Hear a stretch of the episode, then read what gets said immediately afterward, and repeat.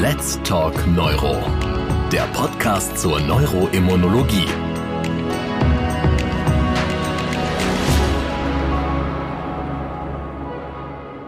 Liebe Kolleginnen und Kollegen, ich begrüße Sie ganz herzlich zu Let's Talk Neuro, unserem neuroimmunologischen Podcast. Mein Name ist Professor Martin Grond, ich bin Chefarzt der Klinik für Neurologie am Klinikum in Siegen. Worum geht es heute? Es geht heute um die neuen Leitlinien zu Diagnostik und Therapie myasthener Syndrome. Die alten Leitlinien waren ja schon wirklich ein bisschen alt. Sie waren nur bis 2019 gültig und jetzt haben wir lange gewartet auf die neuen Leitlinien und seit Anfang Februar sind sie da. Worum geht es in den neuen Leitlinien? Was ist wirklich neu in den neuen Leitlinien zu diagnostischen Aspekten, zu therapeutischen Aspekten? Und besonders, was heißt das für uns in der klinischen Praxis? Was heißt das für die Patientinnen und Patienten? Das möchten wir heute herausfinden und dazu habe ich einen Gesprächspartner eingeladen. Ich freue mich sehr, dass ich Herrn Professor Tobias Ruck gewinnen konnte für diesen Podcast. Er ist stellvertretender Direktor der Klinik für Neurologie am Universitätsklinikum in Düsseldorf. Er leitet dort die neuromuskuläre Ambulanz und das integrierte Myastheniezentrum. Er ist, glaube ich, der Experte, der aus dem FF uns die Fragen beantworten kann, die wir zu den neuen Leitlinien haben. Ich begrüße Sie ganz herzlich. Ja, vielen herzlichen Dank. Schönen guten Morgen zusammen und ich freue mich auf den Podcast. Ich habe so ein bisschen gegoogelt, tue ich immer, wenn ich einen Gast habe, und habe gefunden, Sie waren in einem Sonderforschungsbereich Breaking Barriers. Welche Grenzen haben Sie denn da überschritten? es ging tatsächlich äh, vorwiegend um die Blut-Hirn-Schranke, die wir da untersucht und überschritten haben. Letztendlich um Krankheitsmechanismen im Rahmen der multiplen Sklerose. Und die Grenze, die ich dann vielleicht im Nachgang überschritten habe, ist aus dem zentralen auch ins periphere Nervensystem zu gehen und dort eben auch die neuroimmunologischen Konzepte, die wir aus der MS schon sehr lange kennen, zu übertragen und das ist letztendlich auch so meine hauptwissenschaftliche Beschäftigung im Moment, das periphere Nervensystem viel mehr als das zentrale Nervensystem. Da gehen wir ja ins Thema rein. Meine alte Lehrerin, Frau Professor Gibbels, hat immer gesagt, die Myasthenie ist eine Synaptopathie. Also spielt sich irgendwo am Ende des peripheren Nerven an. Und das ist heute das Thema. Die neuen Leitlinien, darum geht es. Es hat ja auch im Namen der Leitlinie eine Änderung gegeben. Früher hieß sie Diagnostik und Therapie der Myasthenia gravis und des Lambert-Eaton-Syndroms. Jetzt Leitlinie zur Diagnostik und Therapie myasthener Syndrome. Warum hat man das umbenannt? Ja, also man kann natürlich wie immer erstmal nur mutmaßen, was äh, der Ursprung dieser Idee war, aber meine Idee dazu wäre letztendlich, dass man das Lambert-Eaton-Syndrom sonst immer so als ja Sonderling etwas stiefmütterlich behandelt hat. Im Namen war es ja auch schon drin, es war abgesondert von den Myasthenenerkrankungen, es sind aber Myasthene-Erkrankungen und damit, dass man auch das Lambert-Eaton-Syndrom nicht immer vergisst, hat man es jetzt unter einem gemeinsamen Titel zusammengefasst. Jetzt ist die Myasthenia gravis ja sozusagen der Hauptteil, der Löwenanteil in diesen Leitlinien. Und ich habe so als Halbleihe gehört, dass es tatsächlich in den Leitlinien zu einem Paradigmenwechsel in therapeutischen Prozessen gekommen ist. Was heißt das genau? Ja, Paradigmenwechsel ist natürlich immer ein sehr großes, auch weitgreifendes Wort. Ich finde aber trotzdem, dass es es zumindest in großen Teilen trifft. Was wir nämlich jetzt tatsächlich anders machen wollen in der Myasthenie, ist eben unsere Therapie wirklich am Konzept der Krankheitsaktivität. Und das ist letztendlich ein Konzept, das in seiner Klarheit neu eingeführt wurde, in die Leitlinie ausrichten wollen.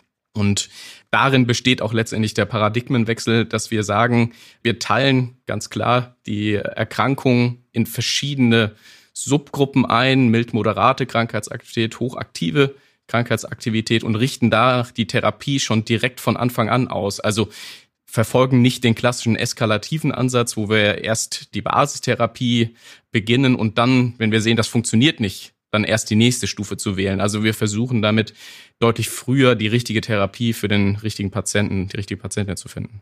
Ich kann mir bei der Multiplen Sklerose irgendwie besser vorstellen. Wie ist es denn hier praktisch definiert?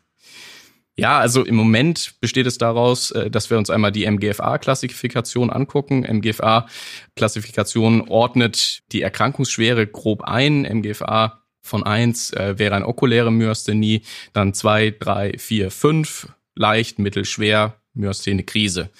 Das nehmen wir einerseits zu Rate, um das zu definieren, ähm, schauen uns dann aber auch letztendlich den Krankheitsverlauf, den zeitlichen Verlauf der Erkrankung an. Also haben wir Remissionen, haben wir viele Myasthene Krisen, wie gut spricht das als letzter Faktor dann auch auf die Therapie an. Und diese drei Komponenten, Schweregrad, Verlauf und Ansprechen auf die Therapie, beziehen wir letztendlich ein, um die Krankheitsaktivität zu bestimmen, setzen das dann auch durch spezifische Scores um, die das noch besser abbilden und abgreifen sollen, weil die MGFA-Klassifikation relativ grob ist. Da sind MGADL, QMG und MGQL zu nennen. Sie sind ja jetzt ein echter Praktiker auch. Hilft Ihnen das in der Praxis wirklich? Können Sie das anwenden? Und geben Sie mir vielleicht mal ein Beispiel von jemandem, der einen milden und einen, der einen hochaktiven Krankheitsverlauf hat. Tatsächlich ist es nicht immer ganz einfach, äh, in Kategorien zu denken. Patienten sind ja einfach nicht schwarz-weiß, sondern man muss auch immer noch einen persönlichen Eindruck mit einbeziehen, auch letztendlich einbeziehen, ähm, was arbeitet der Patient vielleicht. Also für einen Patienten, der Pilot ist und äh, Doppelbilder hat, damit aber faktisch nur eine okuläre Verlaufsform, kann das natürlich extrem einschränkend sein. Und das muss man immer mit einbeziehen. Also es lässt sich äh, für eine grobe Charakterisierung natürlich einordnen, aber es gibt wie immer auch Grenzfälle, wo man sagen muss, da passt es nicht ganz so. Ein Beispiel für einen hochaktiven Verlauf sei, ja, wenn Sie zum Beispiel unter der Standardtherapie mehrere myasthene Krisen im vergangenen Jahr finden, die auch letztendlich zu intensivmedizinischen Aufenthalten geführt haben. Das wäre der ganz, ganz klassische Fall. Aber man muss auch sagen, eigentlich will man noch viel früher einsteigen. Es kann auch quasi der hochaktive Verlauf sein, obwohl man es in dieser Definition noch nicht abgebildet sieht, dass sich ein sehr junger Patient eben auch mit einer Myasthenenkrise im Krankenhaus wiederfindet, hier von der Beatmung gar nicht wegkommt, was wir durchaus auch öfter schon hatten und auch hier zu Krisenabwendung, auch außerhalb des Labels, muss man sagen, zum Beispiel Komplementinhibitoren eingesetzt haben. Also es trifft es nicht immer, aber für eine grobe Orientierung und eine grobe Einordnung, eine Strukturierung, wozu ja auch eine Leitlinie dienen soll, ist es auch im Alltag geeignet. Kommen wir mal auf den Piloten zurück. Also der Pilot hat immer wieder Doppelbilder, weiß ich, einmal eine Woche äh, hat er Doppelbilder. Würden Sie den als mild oder schon als höher aktiv ansehen dann in der Krankheitsaktivität?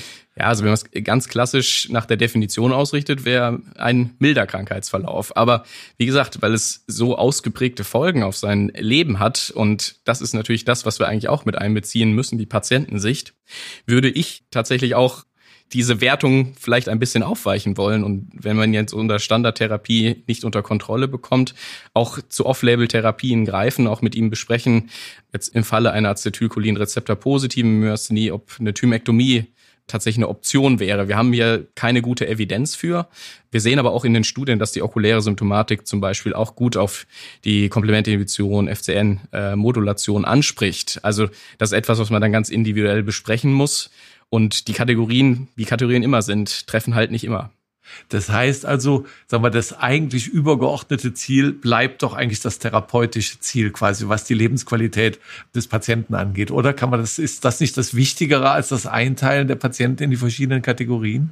Absolut, absolut. Es fährt zwar unter dem Überbegriff bestmögliche Krankheitskontrolle, aber am Ende zählt das, was beim Patienten ankommt.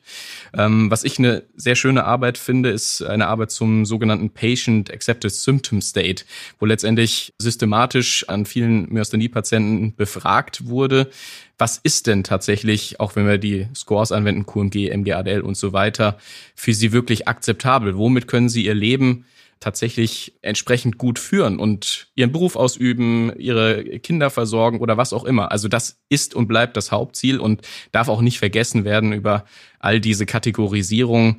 Menschen sind eben Menschen und keine Kategorien. Und wie definieren Sie dann ein gutes Therapieansprechen bei Ihren Patientinnen und Patienten? Ja, also natürlich einmal mein Eindruck, wie der Patient erstens hier in der Untersuchung ist, natürlich aber auch das, was er mir erzählt, wie er seinen Alltag bewältigen kann. Und das steht ganz klar im Vordergrund, was auch nicht immer perfekt durch die Scores abgebildet wird, weil wir eben auch bei der Myasthenie häufige Begleiterkrankungen wie die Depression finden. Und damit bleibt es immer sehr individuelle Detektivarbeit, um auch wirklich herauszuarbeiten, was liegt dem jetzt wirklich zugrunde. Wir gehen jetzt noch mal ein bisschen so ins konkrete Patientenerleben äh, über wir nehmen jetzt mal die Acetylcholinrezeptor antikörperpositiven Patientinnen und Patienten, weil das sind ja die meisten, über die möchten wir reden. Ich habe so ein bisschen rausgehört aus dem, was Sie gerade gesagt haben, dass die neue Klassifikation, wenn man so will, bezüglich der Krankheitsaktivität Ihnen mehr therapeutische Freiheit gibt. Habe ich das richtig verstanden? Das haben Sie absolut richtig verstanden. Letztendlich ja, ermöglicht uns diese neue Einteilung auch schon sehr, sehr frühzeitig eben wahrscheinlich aktivere Substanzen einzusetzen, wie Komplementinhibitoren, FCN-Inhibition, auch B-Zell-Depletion, wobei wir da in einer Off-Label-Situation sind. Aber die therapeutische Freiheit wird dadurch noch vergrößert. Sie ist etwas dadurch eingeschränkt, dass in ja letztendlich dieser Definition für die hochaktiven Verläufe immer mit einbezogen ist, dass auch eine adäquate Therapie zugrunde liegt. Und da bezieht die Leitlinie aktuell ja auch die Immunsuppression, also Standardimmunsuppression ein. Das heißt aber bei Azathioprin, ab wann beginnt ein adäquates äh, Therapieintervall? Wahrscheinlich ab sechs, eher zwölf Monate, vielleicht sogar 18, sodass das manchmal noch ein Problem darstellen mag, wenn man das Label, also die Zulassungstexte der neuen Medikamente betrachtet, hat man eigentlich noch eine höhere Freiheit, da man letztendlich zur Standardtherapie, falls diese nicht ausreicht, die nach letztendlich Definition FDA, EMA einbezieht. Wir brauchen Pyridostigmin oder andere Acetylcholinesterase-Inhibitoren und gegebenenfalls eine Thymektomie. Und dann könnten wir die Medikamente schon einsetzen. Die Leitlinie ist in dem Moment noch etwas zurückhaltender, aber vielleicht auch mit gutem Grund. Wir wissen es noch nicht, weil wir natürlich mit diesen neueren Medikamenten relativ am Ende der Pathophysiologie ansetzen und vielleicht beim Kausalen, bei den B- und T-Zellen nicht so eine gute Wirkung erzielen können. Das wissen wir einfach noch nicht, so dass die Kombination im Moment immer noch ist Immunsuppression und die neuen Therapien als Add-on. Wenn ich jetzt wieder zur Multiple Sklerose übergehe, da hat man ja so das Paradigma Hit hard and early, dass man mit den hochaktiven Substanzen früh anfängt. Das kann man aber nicht so übertragen auf die Myasthenie, wenn ich sie gerade richtig verstanden habe. In dem Fall würde ich Ihnen mal widersprechen. Nein, also tatsächlich, man muss es sogar übertragen. Wir haben mit weiteren deutschen Zentren eine Studie eben an diesem Kollektiv der hochaktiven Therapierefraktären, so wie quasi früher die Definition war, insgesamt 800 Patienten durchgeführt. Und da sehen wir ziemlich gut, nach äh, Diagnose haben wir sechs Monate Zeit, um eine bestmögliche Krankheitskontrolle zu erreichen.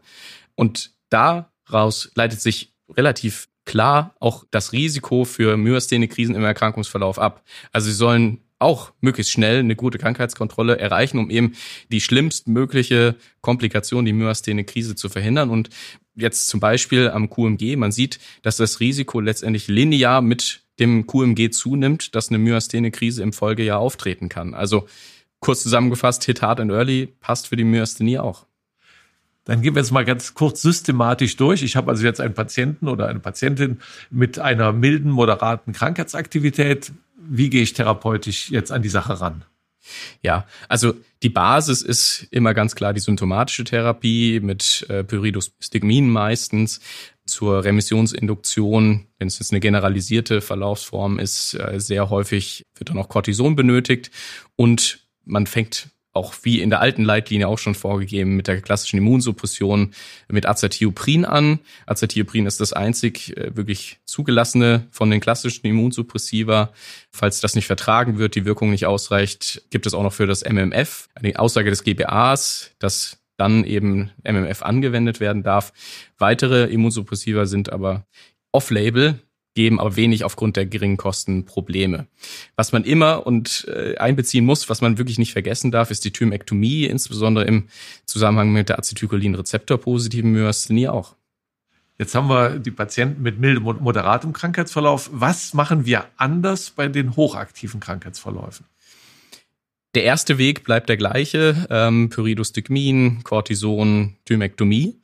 Dazu aber letztendlich, wenn eine hohe Krankheitsaktivität oder aktiver Krankheitsverlauf nach der Definition vorliegt, nehmen wir als erste Wahl direkt Add-on-Therapien dazu, die eben aus Komplementinhibitoren, FCN-Modulatoren oder auch der B-Zell-Depletion besteht.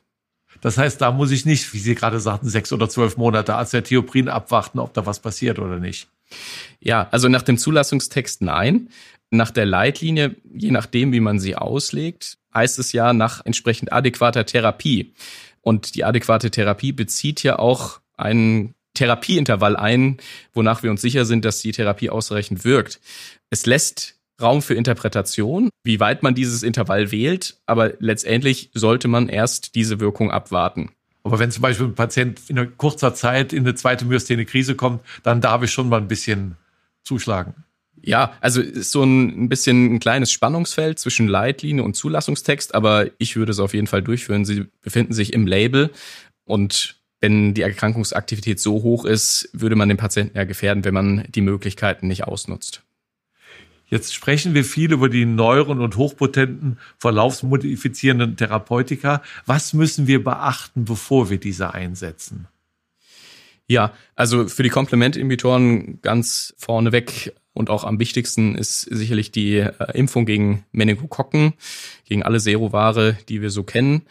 Diese Impfung äh, sollte idealerweise schon vorher abgeschlossen sein, am besten zwei Wochen vor Therapiebeginn. Falls der Therapiebeginn deutlich früher notwendig ist, kann man aber auch durch eine Antibiotikaprophylaxe diese Wartezeit überbrücken. Also wenn, wie Sie schon gesagt haben, äh, der Patient mit der zweiten Myasthenenkrise schon bei einem ist, äh, dann die Plasmapherese erhalten hat, aber immer noch so leidlich stabil ist, kann man auch hier unter Antibiotikaprophylaxe direkt mit der Komplementinhibition beginnen. Für die FCN-Inhibitoren ist das letztendlich etwas breiter gewählt. Bei beiden Therapieformen sollten alle Impfungen auch nach STIKO erfüllt sein. Für die B-Zell-Depletion, wenn man die noch mit einbeziehen will, idealerweise alle STIKO-Impfungen vier Wochen vor Therapiebeginn beendet. Jetzt haben wir viel über diese neuen Leitlinien geredet. Auch so ein bisschen Zurückhaltung habe ich bei Ihnen gespürt. Hat sich denn in Ihrem täglichen Leben in der Myasthenie-Sprechstunde quasi irgendetwas wirklich geändert durch die neuen Leitlinien? Doch, also ich würde ich schon sagen, diesen Paradigmenwechsel spürt man im Alltag. Wir setzen die neuen Therapieformen wesentlich früher ein, sehen es weiterhin als Add-on. Es gibt aber auch Fälle, zum Beispiel habe ich einen Patienten, der äh, letztendlich in der Vorgeschichte leider mehrere maligne Erkrankungen hat, diese zum Glück gut überstanden hat, aber natürlich ja das Rezidivrisiko immer über einem droht. In dem Fall habe ich letztendlich auch die Option gewählt, hier in dem Fall eine Komplementinhibition ohne Immunsuppression, also ohne Azathioprin oder andere klassische Immunsuppressiva, um das Rezidivrisiko geringer zu halten. Also wir haben nicht nur für das Gros eine dynamische, vielleicht auch personalisiertere Medizin, sondern auch für die Spezialfälle äh, neue Ideen, wie man hier die Myasthenie ideal behandeln kann. Kurzes Statement noch psychische Belastung. Wenn jemand durch die Erkrankung, was man sich auch vorstellen kann und was sicher auch häufig der Fall ist, sehr stark psychisch belastet ist, hat er dann automatisch eine höhere Krankheitsaktivität? Ob er die Korrelation immer so machen kann, äh, würde ich sagen, ist schwierig. Ich muss sogar sagen, also auch unter den neuen Therapien, wenn wir die Erkrankung sehr gut unter Kontrolle bringen, der QMG, der bis 24 Punkte geht, dann ist er maximal hoch bei 0, 1 oder 2 liegt und sie eigentlich erwarten würden, es muss doch jetzt alles super sein, dann ähm, sieht man aber auch in den lebensqualitätsbasierten Auswertungen, dass das häufig sehr konträr sich entwickelt. Also die objektive Krankheitsaktivität muss gar nicht mit dem persönlichen Empfinden korrelieren. Und das liegt tatsächlich häufig, wie Sie auch schon sagen, an auch der psychischen Belastung. Das sind ja häufig lange Leidenswege, häufig lange Wege bis zur Diagnose, bis zur richtigen Therapiefindung. Und das will erstmal aufgearbeitet sein. Also die Depression gerade in diesen Situationen ist, ist ein sehr relevantes Thema, was ich in meiner Sprechstunde auch immer sehr offen anspreche und auch versuche, mit den Patienten aktiv anzugehen. Einige sind dafür empfänglicher als andere, aber ich werde nicht müde, es immer wieder anzusprechen, denn mein Eindruck unterscheidet sich auch manchmal wirklich relevant von dem der Patienten. Aber das ist trotzdem das, was bei den Patienten natürlich im Alltag ankommt und für Berufsfähigkeit oder für das Freizeitleben, Sozialleben das wirklich Relevante darstellt. Also dieser Aspekt ist extrem zentral, um eine ganzheitliche Behandlung für die Myasthenie-Patienten letztendlich zu erreichen. Ich finde es schön, dass wir am Ende nochmal die Patientenperspektive eingenommen haben, weil um die geht's ja schlussendlich, wenn wir therapieren. Ganz kurz zum Abschluss. Ist in der Leitlinie sonst noch irgendwas Neues drin, was Sie sagen, das müssen wir wissen, das sollten wir kennen? Ja, also ähm, schön finde ich, dass äh, letztendlich auch wieder Besonderheiten bei der Juweliermyasthenie aufgenommen wurden. Natürlich ist bei der juvenile Myasthenie immer relativ schwierig mit der Evidenz. Äh, wir haben aber auch hier Studien zu Komplementinhibitoren, so dass sich auch hier was tut und dass man hier auch ganz klar macht, dass auch die Myasthenie im Kinder-Jugendalter gut behandelbar ist, auch die Thymektomie eine Rolle spielt, aber auch neue Therapiekonzepte hier Einfluss erhalten.